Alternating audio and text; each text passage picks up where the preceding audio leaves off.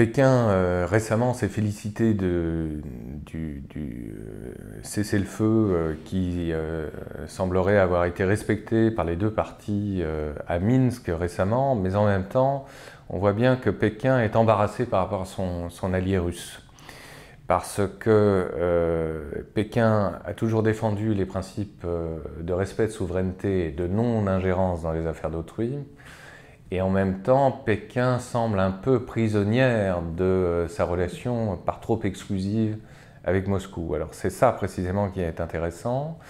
Et en même temps, ce qui est intéressant à travers cette crise, c'est qu'elle est révélatrice euh, des limites euh, de la politique russe, d'une manière générale, de la politique étrangère, non pas tant vis-à-vis -vis de l'Europe que vis-à-vis -vis de l'Extrême-Orient.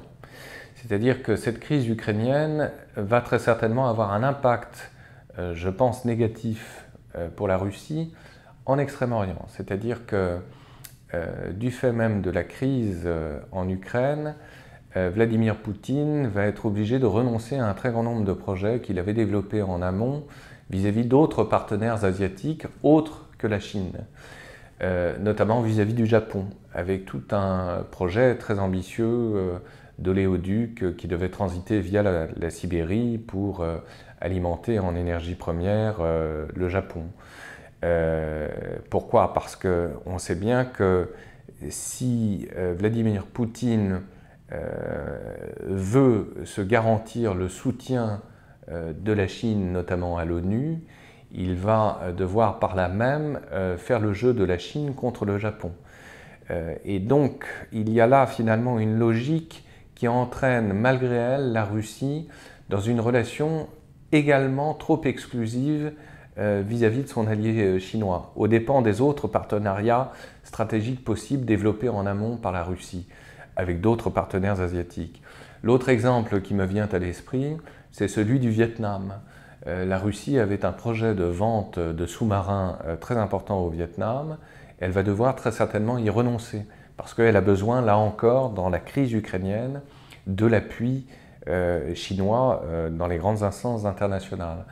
Euh, évidemment, il ne fait doute, de, doute pour personne que la vente de, ces sous-marins auprès du Vietnam pouvait à terme se retourner aussi contre les intérêts stratégiques chinois. On sait bien que la relation entre la Chine et le Vietnam euh, n'est pas bonne d'une manière générale.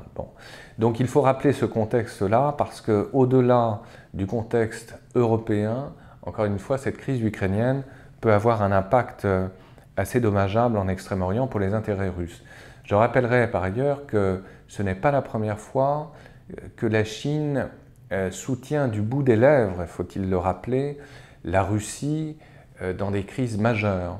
C'était vrai en 2008 également pour la crise géorgienne. Euh, alors, euh, euh, il faut se souvenir que ni l'indépendance de l'Abkhazie, ni l'indépendance de l'Ossétie, qui ont été arrachées à la Géorgie après la crise russo-géorgienne, n'ont été reconnues comme telles par la Chine. Ce qui montre bien qu'au-delà de l'alliance de circonstances entre Pékin et Moscou, il y a en définitive une très grande prudence de la Chine et que malheureusement, encore une fois, cette crise ukrainienne peut avoir un impact extrêmement négatif pour la Russie à terme. Sans compter qu'il existe entre la Russie et la Chine euh, de très nombreux contentieux euh, qui ne manqueront pas à un moment donné de revenir euh, sur la table, en ce qui concerne notamment l'Asie centrale, où la Chine est de plus en plus présente, et ce, au dépens évidemment des intérêts russes car l'Asie centrale, traditionnellement, euh, fait partie du précaré russe, évidemment, sans compter également la Sibérie, où vous avez une communauté euh, chinoise de la diaspora qui est de plus en plus présente et qui fait du tort ou qui est considérée comme telle euh, par les Russes de l'Extrême-Orient.